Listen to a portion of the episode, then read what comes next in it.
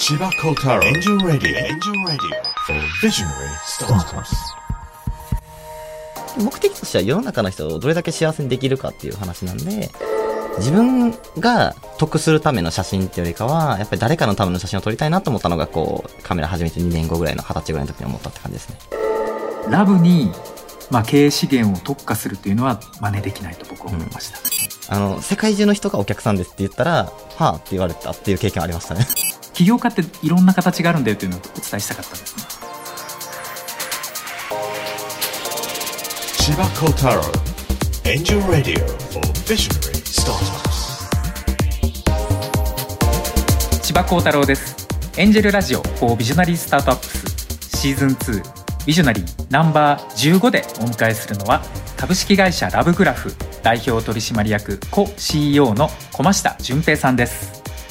実は駒下さんに初めて会った時彼が二十歳のまだ学生だった頃でして、まあ、ラブグラフというのはカメラマンを全国でユーザーさんとマッチングする、まあ、大プラットフォームなんですけれども、まあ、当時はまだ二十歳の頃の駒下さん、まあ、学生の趣味のカメラマンっていうところから実はスタートしていてですね自分にとっては実は初めてなんですが君は起業した方がいいよと。私から何度も何度もある意味お願いしたり背中を押したりする形で、まあ、起業してもらったという非常にあのエンジェル投資家としても珍しいケースです。でこのラブグラフというサービスはもうその名前の通りですね。ラブ愛に満ち溢れているサービスでして駒下さん自身も世の中の戦争をどうやったら止められるんだろうというこの世界的な、まあ、彼の悩みの中から身近な幸せを一つずつ実現していく。具体的には写真は愛を形にすることであると。いうところからですねサービス設計をされてきて今日に至っています。あの今日ご紹介する駒下さんはまさにこの気持ち愛ラブというパッションの部分から大きな会社を作られてそして、えーめでたく mixi 入りされるという大成功を収められています。こういった企業の形もあるということで、えーぜひお楽しみいただければと思います。それでは千葉幸太郎エンジェルラジオ for ビジョナリースタートアップススタートです。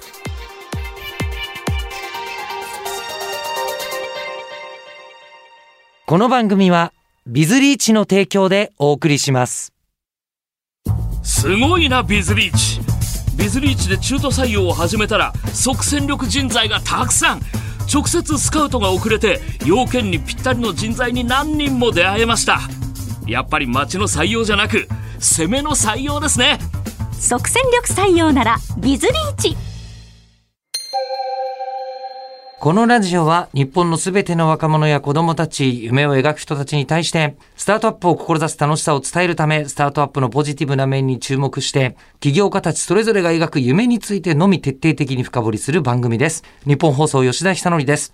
千葉幸太郎エンジェルラジオ4ビジョナリースタートアップス。この番組は日本を代表するエンジェル投資家千葉幸太郎さんが注目する壮大な夢を持つスタートアップ起業家ビジョナリーが登場。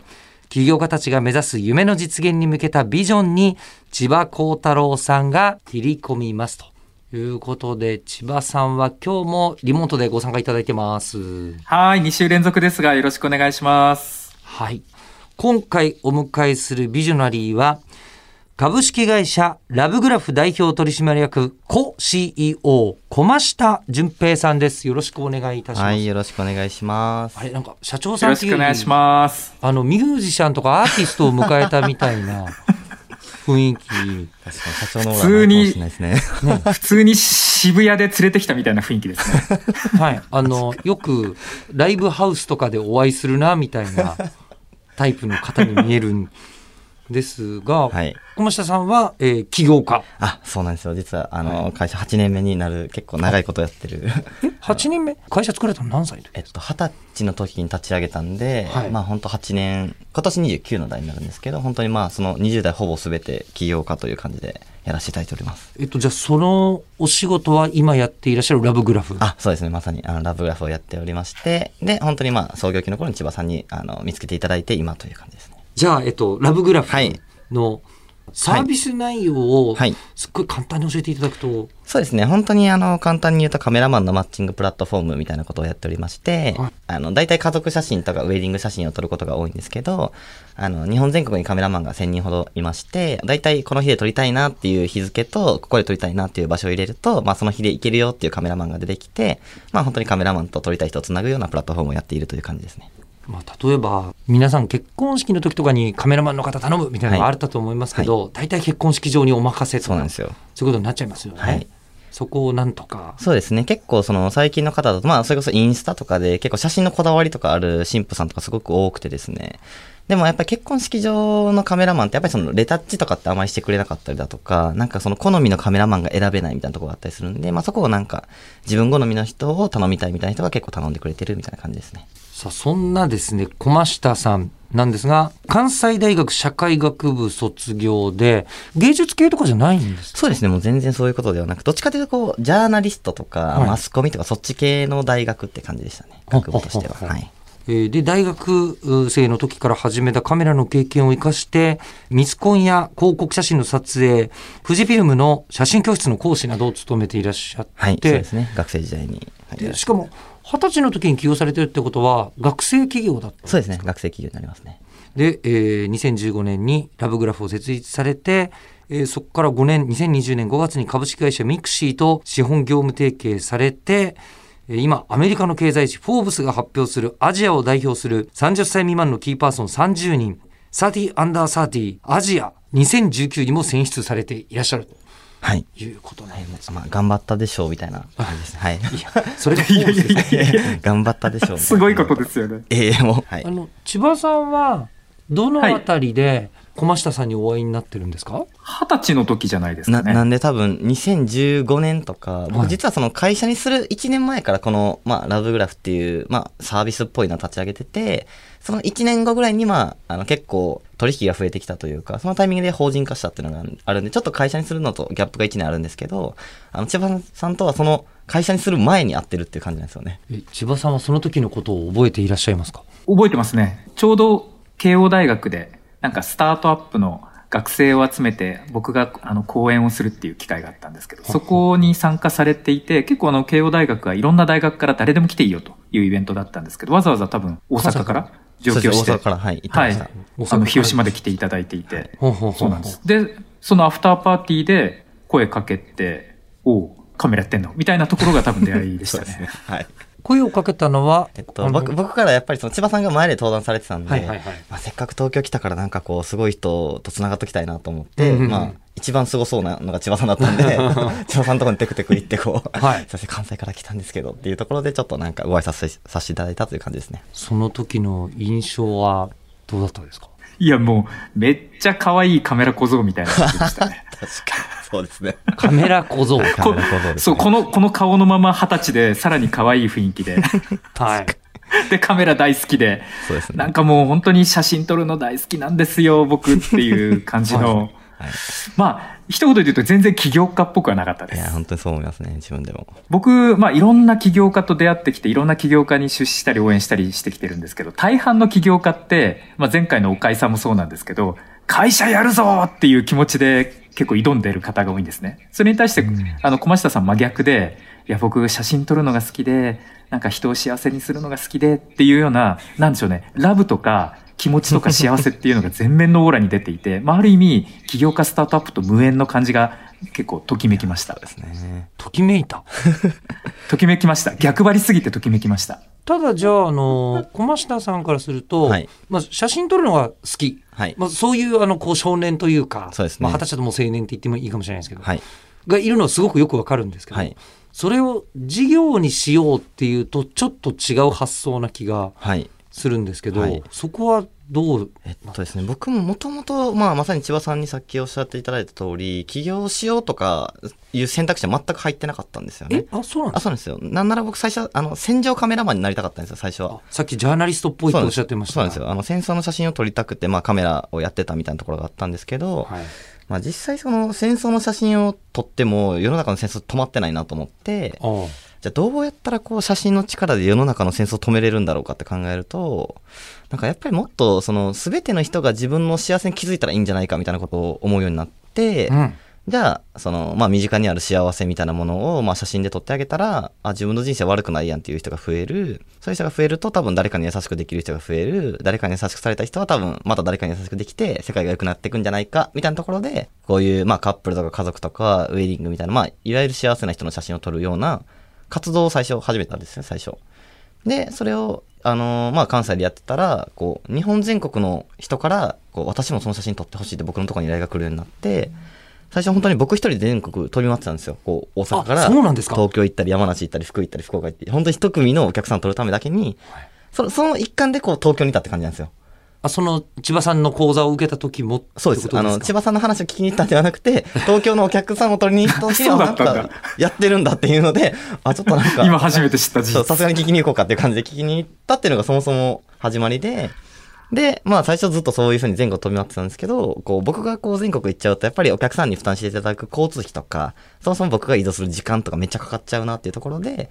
まあ僕が行くよりもその現地のカメラマンの人がこう撮ってあげた方がより多くの人にまあ安い価格で提供できるし、あのより多くの人をまあ幸せにできるなっていうところで、まあいわゆる今のカメラマンのプラットフォームっぽい形になって、まあ事業っぽい形になっていったっていうのがことの始まりなんですよね。じゃあ、企業発想で千葉さんに会いに行ったんじゃなくて、あそうですね、もう全然。ご縁があって、そうですね、本当に。はあ。で、これ本当にこう、毎回千葉さんとお話しするときに話してるんですけど、全く起業とかするつもりなかったもんで、なんですけど、千葉さんにまあ、こう、アイデアの話をしたら、最初君から写真を撮ってるって聞いて、な、何がぶっちゃけその事業として面白いんだろうって思ったけど、なんか話聞いてると結構意外といろいろ展開の余地はありそうみたいな、その、まあ、いわゆるスタジオ写真館とか、まあ、ウェディングは結婚式に頼むっていうのが決まってる世の中で、まあ、それをこう、一気通貫でずっとこう、あの、かかりつけのカメラマンみたいな形で、人の人生一生追っていくようなサービスができると結構面白いかもしれないねっていうところを、なんか、千葉さんからコメントいただいて、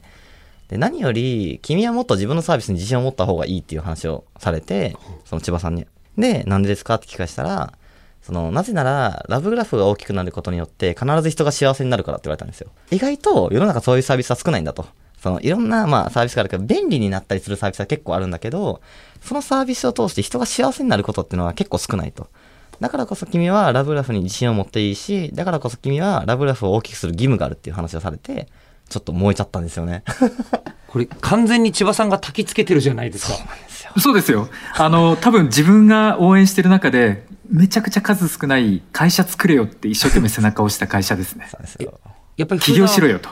はどちらかというと、起業するときに、いや、考えが甘いぞとか、もっとやるべきことあるだろうとかいうことを言いがちなわけですね。そうですね。僕がどちらかというと、いや、お前まだまだ甘いよねって、なんか、どちらかというとね、本当にそういうのを言わさせていただく方が多いんですけど、小下さんに関しては、君は起業した方がいいよと。会社にするべきだ。ちゃんと人も集めてお金も集めてやるべきだ。出資も集めるべきだと。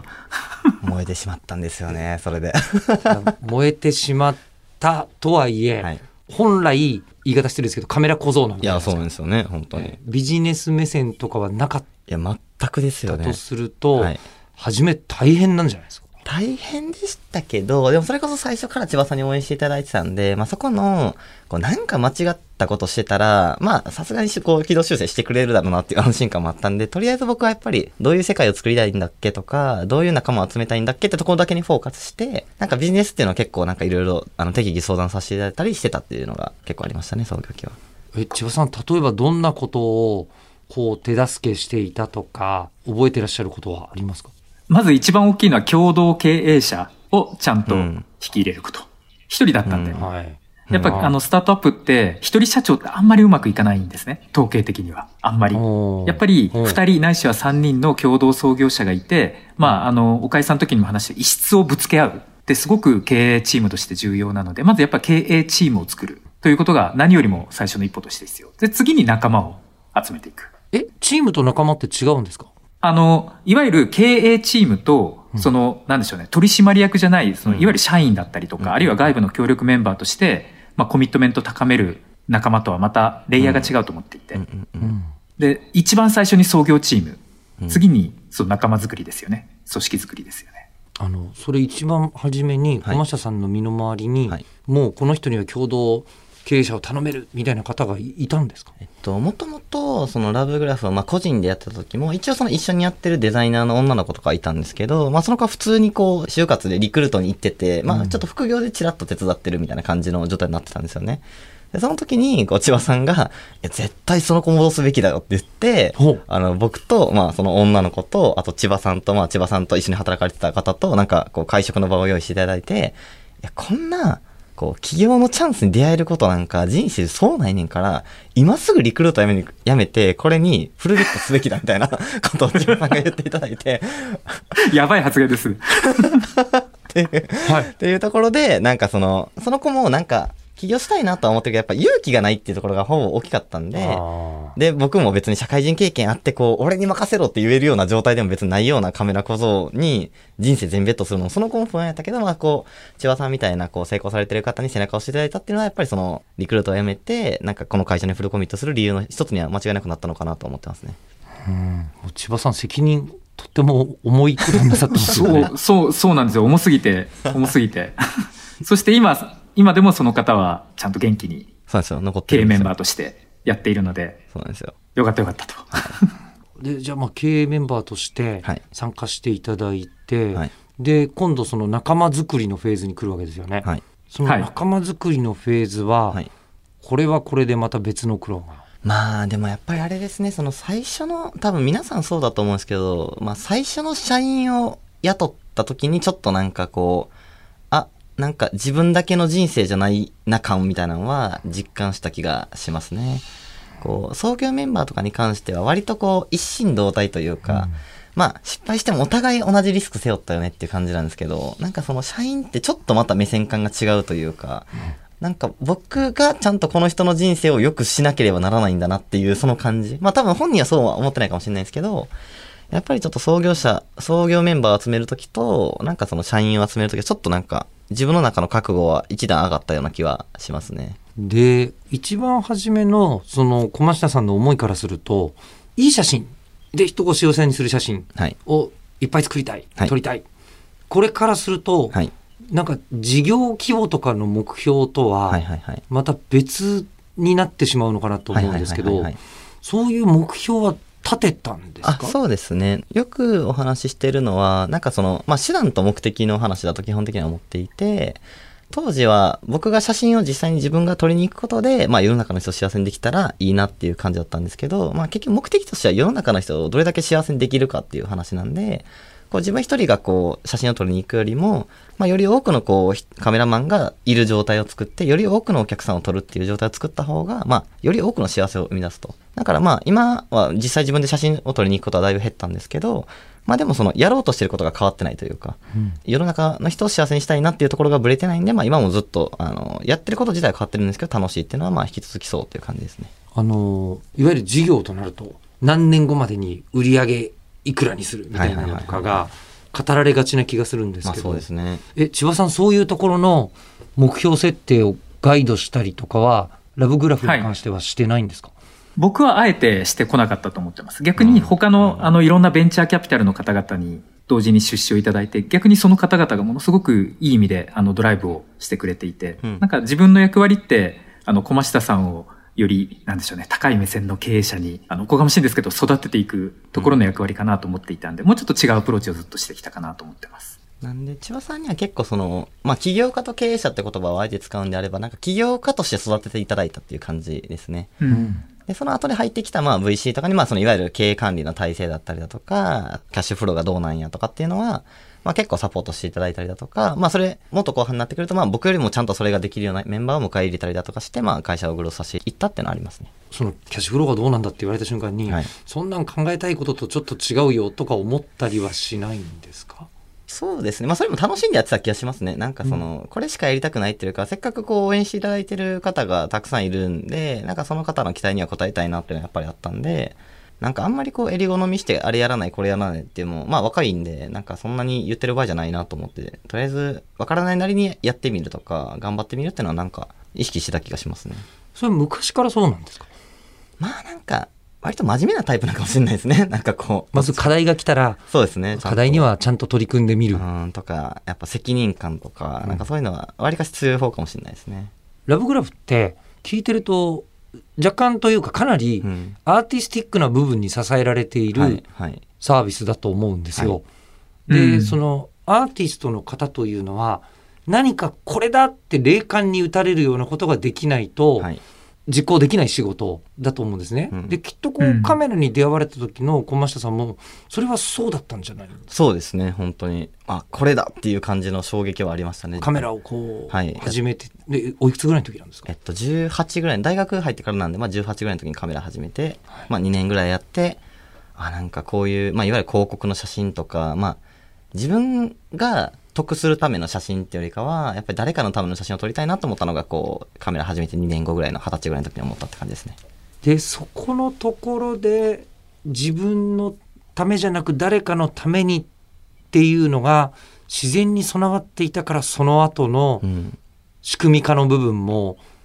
なんか飲み込めていたというか、まあ、踏み込んでいけたそうですねまあ、当然大変だったりだとか、あの、辛い思いとかは別にしたんですけど、まあ、あるべき経験かなっていう感じで、長い目線で見たらこういう経験も大事だろうと思って、目の前のことをちゃんと粛々とやっていくっていう感じでしたね。でも経営者として忙しくなっちゃうとはい。ご自分で写真撮れなくなったりしませんか？まあ、でもやっぱ新しいことやるのは実際好きなんで、なんかまあ、その、どんどん新しい仲間を加えていったりだとか、まあ、それによってこう、事業がどんどん、あの、大きくなってって、本当にこう、なんて言うんでしょう、最初の方は、こう、僕のことを知ってる人が僕のサービスを使ってくれてるっていう感じだったんですけど、なんか大きくなってくると、全然僕のことも知らんような人が、僕の知らないところで、なんか喜んでるっていうことを体験するようになってくるんですよね。どんどんサービスが大きくなってくると。だからそうなってくると、やっぱりなんか、あ、なんかすごい事業を作るって楽しいなっていうのは、その時に思った気がしますね。駒下さん、今、はい年間どれぐらい写真、そのファミリーとかカップルの写真を何名ぐらいのカメラマンが述べ取られてるんでしたっけ、えっと規模感として年。間で大体多分3万件とか4万件ぐらいを多分年間で撮っていて、で、えっと、カメラマンが大体1000人ぐらいいるって感じですね、今が。一人当たり数十件？そうですね、数十件とか、まあ、全然撮ってますね。うんで、まあ、それがカメラも全もどんどん増えてきてるん全国ですよねそう。ですね、日本全国っていう感じで。はい。北海道から沖縄。僕もあの、人生で相当な回数ラブグラフ使わせていただいいただいてるんですけど、圧倒的にですね、フォトジェニックなんですよ。めっちゃゃインスタ映えする写真なんですよ。色味とか、うん。あの、なんだろう、よく、なんか家族とかだと家族の写真、なんとか写真館に行って着物着て、みんなで前向いて、うん。はい、チーズってやるじゃないですか。ああいうんじゃなくて、もう、まず目線が横向きだったりとか、後ろ向きだったりとか、もう全然、めちゃくちゃ自然な一枚を切り取って、その切り取り方と光とかがすごい上手なんですね。アーティスティックなんですね。で、今まで、例えば派遣カメラマンで派遣してもらっても、そういう、なんだろう、アーティスティックとか映えるとか、色味が綺麗とかっていうのってないんですよね。さっき加工っていうお話もあったんですけど。なんかそっちに振り切ってるっていうのが、すごく幸せっぽい写真ができるんで、僕、普通にユーザーとしてヘビーリピートしてるのはそこにありますね。これ今ユーザー目線はもちろんこれはすごく嬉しいことだと思いますけど、はい同時にカメラマンさん目線でもこれは嬉しい、いや、もうそれはもうめちゃめちゃ嬉しいことですよね。やっぱりその、僕とかもこうずっと撮ってるご家族の方とかいるんですけど。あ今でも言ってらっしゃるんですかあ、やっぱりその、もう創業期から撮ってる方とかは、やっぱりもう、僕はずっと撮ってるとかはあるんですけど、えそうなんですか経営者だけれどもあ、そうですね。やっぱりまあ、すごい、本当一カメラマン という感じなので、駒下さん指名できるんですか？まあ一応その、まあ、あの、新しい方はあんまり撮らないようにしてるんですけど、まあ基本的にはそのかずっと撮ってる方カリスマ、カリスマ美容師みたいですね。あそうですね。ずっと撮ってますね創業期に今の店長はあ、みたいな、みたいな、そんな、そんな感じな雰囲気。ねカットしないけど、まああの人はしょうがないよね。初めから言ったからねみたいな。みたいな、そんな感じですね。はい。は撮ってるんですけど、やっぱりその、本当に、なんでしょう、お腹の中にいた時から、あの、赤ちゃんがお腹の中にいる時から生まれて、最近の小学校通い出したみたいな話になってきて、あはいマジで？みたいな。っていう楽しさもありますよね、やっぱり。8年経つと、小学生になるわけですね。そうなんですよお腹の中の子が。そうなんですよ。っていうのをやっぱ経験できるのはありがたいことですよね。そうすると確かになんか全世界的に、まあ、少なくとも今だと日本全国的に家族的なつながりのある人をなんか駒下さんは持ってらっしゃる気持ちがあ、でも本当にそういう感じですね。でそれはきっとあの家族側のユーザー側の方もそうでしょうしはい。カメラマンさん側の方もそうですよね。はい、そうですね。だから本当にその、最初、まさに千葉さんがおっしゃっていただいた通り、僕、ただのカメラ小僧やったんで、まあ千葉さん以外のこう投資家の人とかにも、これって市場規模ってどんな感じなん？とかって言われて、市場規模とか言葉知らないんで、ちょよくわかんないですけど、あの、世界中の人に友達なり家族なり親なりとかいるわけじゃないですかと。ってなって、その人全員お客さんなんで、あの、世界中の人がお客さんですって言ったら、はあって言われたっていう経験ありましたね。あの千葉さんそうすると、はい。まあ、今でもそのラブグラフに参加されているカメラマンさんが1000人単位でいらっしゃる、はいとすると、まあカメラマンさんは世の中にいっぱいいらっしゃるわけじゃないですか。はい。でこれって他にも同じことを思いついて実行しようと思ったらできてしまうかもしれないあ簡単にできると思います。僕が言うのもなんですけど。うん。なのにラブグラフが他とは違うと千葉さんが信じて出資できてるっていうのは何か理由があるんですか？あの、結構初期の頃に駒下さんに僕が強く言ったことがですね、ラブにこだわれっていう話をさせていただいてるんですね。はい。で、写真でビジネスって考えれば、要は写真で稼げれば何でもいいので、あのビジネスの幅はいくらでも拡張できちゃうんですよ。例えば一番わかりやすいのは物撮りっていう世界で、EC が広がってきてるんで、じゃあその商品を美味しく、あるいは見栄えよくスタジオ撮影しましょう、みたいなのってニーズがあるよねと。うん。そうすると、じゃあ EC の物撮りをもう全部やりますみたいなサービスを横展開すれば、ね、カメラマンさんの人たちに、まあ、さらに収入が広がったりとか、まあ、写真を撮るっていうのは何でもあるわけですよね。うんパンフレット作成にしても、オフィスの写真撮影にしても何でもあると思っていて。うんでも、ラブじゃないんですよ、それって。うんわかりますかね？まあでやっぱりねそうなんですよ。愛と幸せっていうところに徹底的にフォーカスしていって、逆にそれに、まあ、ユーザーとしても感動してファンがつくし、あるいはカメラマンもそこに共感するから集まってくる。うん。なんでしょう、すごく僕にしては結構珍しい、これ投資先の一社だと思ってるんです。他はテクノロジーだったりとか、なんでしょうね、サービスがマーケティングですごいとかっていうところに投資をしてるんですが、このラブグラフに関しては本当に一言で言うと、ラブにフォーカスすることが最大の強みであるとそれを言われたいうふうに思っています。時に、ん駒下さんはどう感じたんですか？ああ、でもなんかそう言っていただいたのは、なんかすごい心強かった気はしますね。やっぱり僕としても、じゃあ、さっきの何がやりたかったんかっていうと、やっぱり世の中の人を幸せにしたいっていう観点で言うと、まあ物理が、あの、幸せにしてないって話じゃないと思ってるんですけど、やっぱりその、僕が描きたい世界とはちょっとずれてるなっていうなんか心配もあったけど、あったんで、あの、やっぱりその、でもビジネスとしてこういうのもやらなダメなんかなっていう思考はもちろんよぎる。けど、千葉さんに創業期の頃にそう言っていただいたのはすごいなんか背中を押していただきましたし、実際その時のコメントが正しかったなっていうふうに今8年経って、あ最近あの、見てねっていうあのミキシーのグループ入りしたんですけど、まあその、それにも間違いなくヒットしてるのはその時の言葉なんで、まあ本当正しかったなって思いますね。この誰にもできることじゃないって千葉さんは思われたってことですか？あの、写真のマッチングプラットフォームは誰にでも作れると思うんですけど、ラブに、まあ、経営資源を特化するというのは真似できないと僕は思いました。それは駒下さんに会った時にこの人の中にはそれがあると思った、そうですね。それはもう最初から確信してました。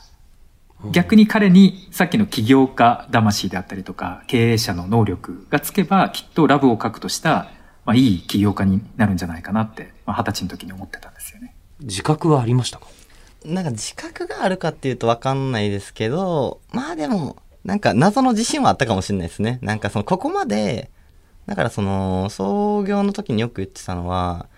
その、仮に僕がこの会社をやらなければ誰がやるんだろうって、まあ当時は思ってましたし、仮にその僕以外の誰かがやったとしても、僕以上にこの会社をよくできる人はいないなっていう自覚はすごくあったんで、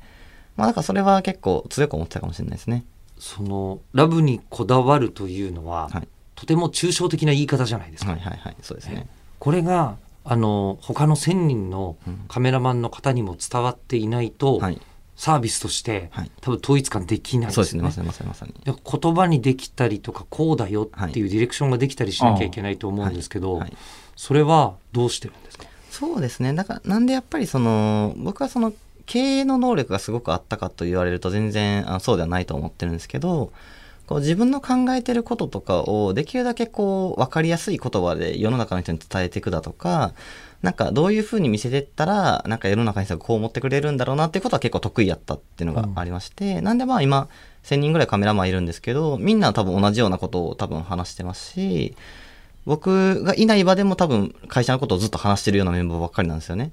あくまで言ってもその業務委託のカメラマンっていう契約形態で言うとちょっと社員とは距離遠いような感じなんですけど、それでもなんか本当にうちの会社のことが好きなメンバーがたくさんいて、そのお客さんに喜んでもらうことがなんか人生の喜びみたいな人がなんかすごく多い気がしますね。ちょ応募されてきたカメラマンの方でも、はいあのちょっと今回はやめときましょうみたいな方もいらあっしゃるまさにもう全然あります、ね。あそこがもしかして肝なんであ、すそれはやっぱりもう本当に肝だと思ってますね。カメラマンさんの人柄が肝、そうですね。だからなんでやっぱりその、なんていうの、技術だけあるみたいな人だと、やっぱりそのちょっとこだわりが強かったりとか、お客さんの接客としてはちょっと良くないよねみたいな言っていたりするんですよ。なんですけど、どっちかっていうとやっぱディズニーランドで働いてますとか、スターバックスで働いてますみたいな人が、あの写真が好きでっていうところを、写真の技術をこううちで鍛えることによって、なんかこうお客さんの前に出してもいけるレベルにするっていうのがうちの方針って感じですね。むしろ性格の方ははい。後から変えられないいやーまさに本当僕らはそう思ってるという感じですね。性格は変えれない。まあさ、社員の採用も同じ考え方なんですけど、基本的には。やっぱり若干邪悪な心を持った人をきれいにするのって結構大変やし、実際変わらないと思ってるんですよね。人の根本の性格って。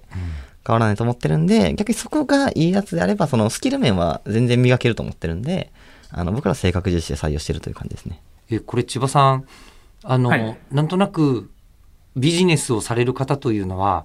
そういうなかなか言語化の難しい抽象的なことっていうのを指標にするって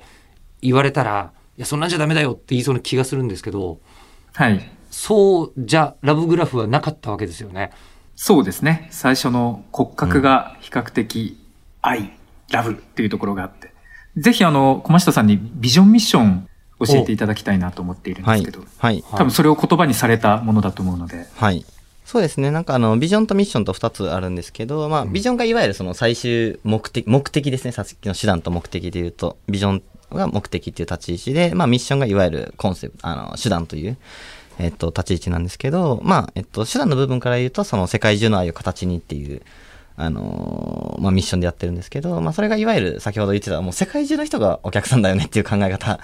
で、本当にこう世界中にある、なんか友達とか、えっと、家族とか、なんかそういう人間関係によるなんか愛みたいなものを形にすることを、まずなんか事業としては作っていきたいと。で、それを通してじゃあ何をしたいんかっていうと、その幸せな瞬間を持った世界にっていう話で、なんか僕、人が幸せになるためには、その幸せは大きさじゃなくて数が大事って話をよくしてるんですけど、はあの今って、その SNS とかのおかげで、まあ便利でめちゃめちゃなったと思ってるんですけど、その、やっぱりその今、ないものに目が向きがちというか、なんか、例えば自分と同い年の人がこんなに儲けてるとか、こんなに成功してるとか、こんなにいい生活を送ってるのに自分は、みたいなケースで、なんか自己肯定感が下がっていく若者とかすごく多いと思ってるんですよね。でもやっぱりなんかその、今ないものに目を向けててもなかなか人間って幸せになれないなと思いまして、だからそうじゃなくて、なんか今あるものに目を向けてもらうことを、なんか写真を通して伝えたかったっていうのが、なんかそもそもの思想としてありまして、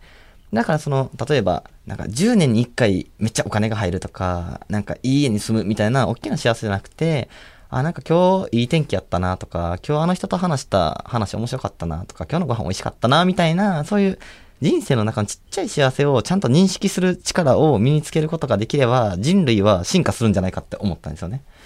なんで、そのまあ世界中の愛を形に、そのいわゆる日常にある幸せを写真を撮ることによって、その人生の中で幸せな瞬間っていうのをもっと増やしていきたいよねっていうところで、まあ世界中の愛を形にを通して、まあ幸せな瞬間を持つ世界に増やしていきたいよねっていうビジョンとミッションでやらせていただいてるという感じですね。しかも写真っていうのは、はい愛を形にすることなんですね。はい、そうです、そうです、そうです。まさにそうだと思っているという感じですね。実は僕割とカメラ趣味なんですあ、そうなんですね。そうなんですすいません。気持ちが とてとてもよくわかあ、るすいません、ありがとうございます。ね、ほっといたら子供ってなんとなくもうバーって言ってるだけですけど、はいパッて取っといてはい残しとくと、あれこんな顔してたんだいや、まさにまさに。みたいに思いますよ、はいそうですね、本当にそうですね。ねえこれ千葉さん今までのあのビジョナリーの方の中でもやっぱり一味違いますよね。はい、そうなんです。それで今日、ぜひお呼びしたいなと思ったのは、多分、リスナーの方々からすると、起業家って言ったらなんか本当ビジネスモデルとか、技術とか、ディープテックとかっていうところがないと、やれないのかなって、もしかしたら思われちゃうかなって、この今までの13回、4回を通して思われたかもしれないなと思っていて、起業家っていろんな形があるんだよというのをお伝えしたかったんですね。で、まあ自分の中で小増田さんと本当に得意、得意っていうのは、あの、特特別変わったという意味での得意なキャラクターであり、得意な起業家だと思っていて、なんでしょう、こういう愛とか思い、で、本当幸せみたいな、なんか言うと恥ずかしい単語なんですけど、その恥ずかしさをきちっと言葉で定義して組織を作っていくというのも一つの企業であり、経営のスタイルだっていうのをお伝えしたかったんですよね。じゃあ、そういう気持ちの方もどんどん自分の、なんだろう、スタートアップを千葉さんは起こしてほしいと思っている？思ってます。はい。で、その思いがちゃんと正しければ、お金も、あるいは技術を持った仲間も集められると思うんですよね。まあ、ある意味、駒下さんはその一つの成功者だと思って、さっきあの、駒下さんさらっと言ってたんですけど、あの、今年ですかね、 mixi グループに、あの、M&A はい。されまして、やっぱ mixi と言ったら、スタートアップの中でも、もうメガベンチャーの有名な会社に、まあ、ジョインされていて、まあ、創業8年目のこの学生スタートアップがですね、まあ、大成功を収めたという意味では、今日すごく謙虚に話されてるんですけど、あの、起業家、若手起業家の中では大成功者と言えるんじゃないかなと僕は思っています。やっぱり今後世界に広げたいなとかは思われるんですか？まあやっぱりそうですね。なんで本当にまあこの、まあグループ入りもちょっと落ち着いてきたんで、まあ最近はちょっと英語の勉強とかまあ始めてて、やっぱりその、まあ本当に世界を良くしようと思うとさすがに英語ぐらい喋れないとなってところで、まあちょっと最近は英語の勉強をして、まあ海外とかもちょっとあのちらほら行き出そうかなっていう感じのことを考えてるフェーズですね、まさに今は。世界中にはまだないんですかね？ラブグラフみたいなサービス。なんか、写真のサービスはね、似たようなのいっぱいありますよね。あるんけどはい。でもまあ、さっき千葉さんがおっしゃっていただいたような、そのいわゆるカメラマンのプラットフォームみたいなものがああるんですけど、本当に僕らみたいなこう、超コンセプトに特化したフォトグラファーのサービスがなんかあんまりない感じですね。じゃあもしかしたら今後世界でね、一番成功する写真プラットフォーム頑張っていきたいですよね。になられるのかもしれないと。いうことで、千葉幸太郎エンジェルラジオ4ビジョナリースタートアップスシーズン2ビジョナリーナンバー15ラブグラフ代表取締役コ CEO 駒下淳平さんにお越しいただきました。どうもありがとうございましたありがとうご。ざいました。ありがとうございました。最後までお聞きいただきありがとうございました番組を聞いた感想や千葉幸太郎さんへのお便りをぜひエンジェルアットマーク 1242.com angel アットマーク 1242.com までお送りくださいお待ちしていますナビゲーションは日本放送吉田久典でした Chiba Kotaro. Angel Radio for Visionary Startup.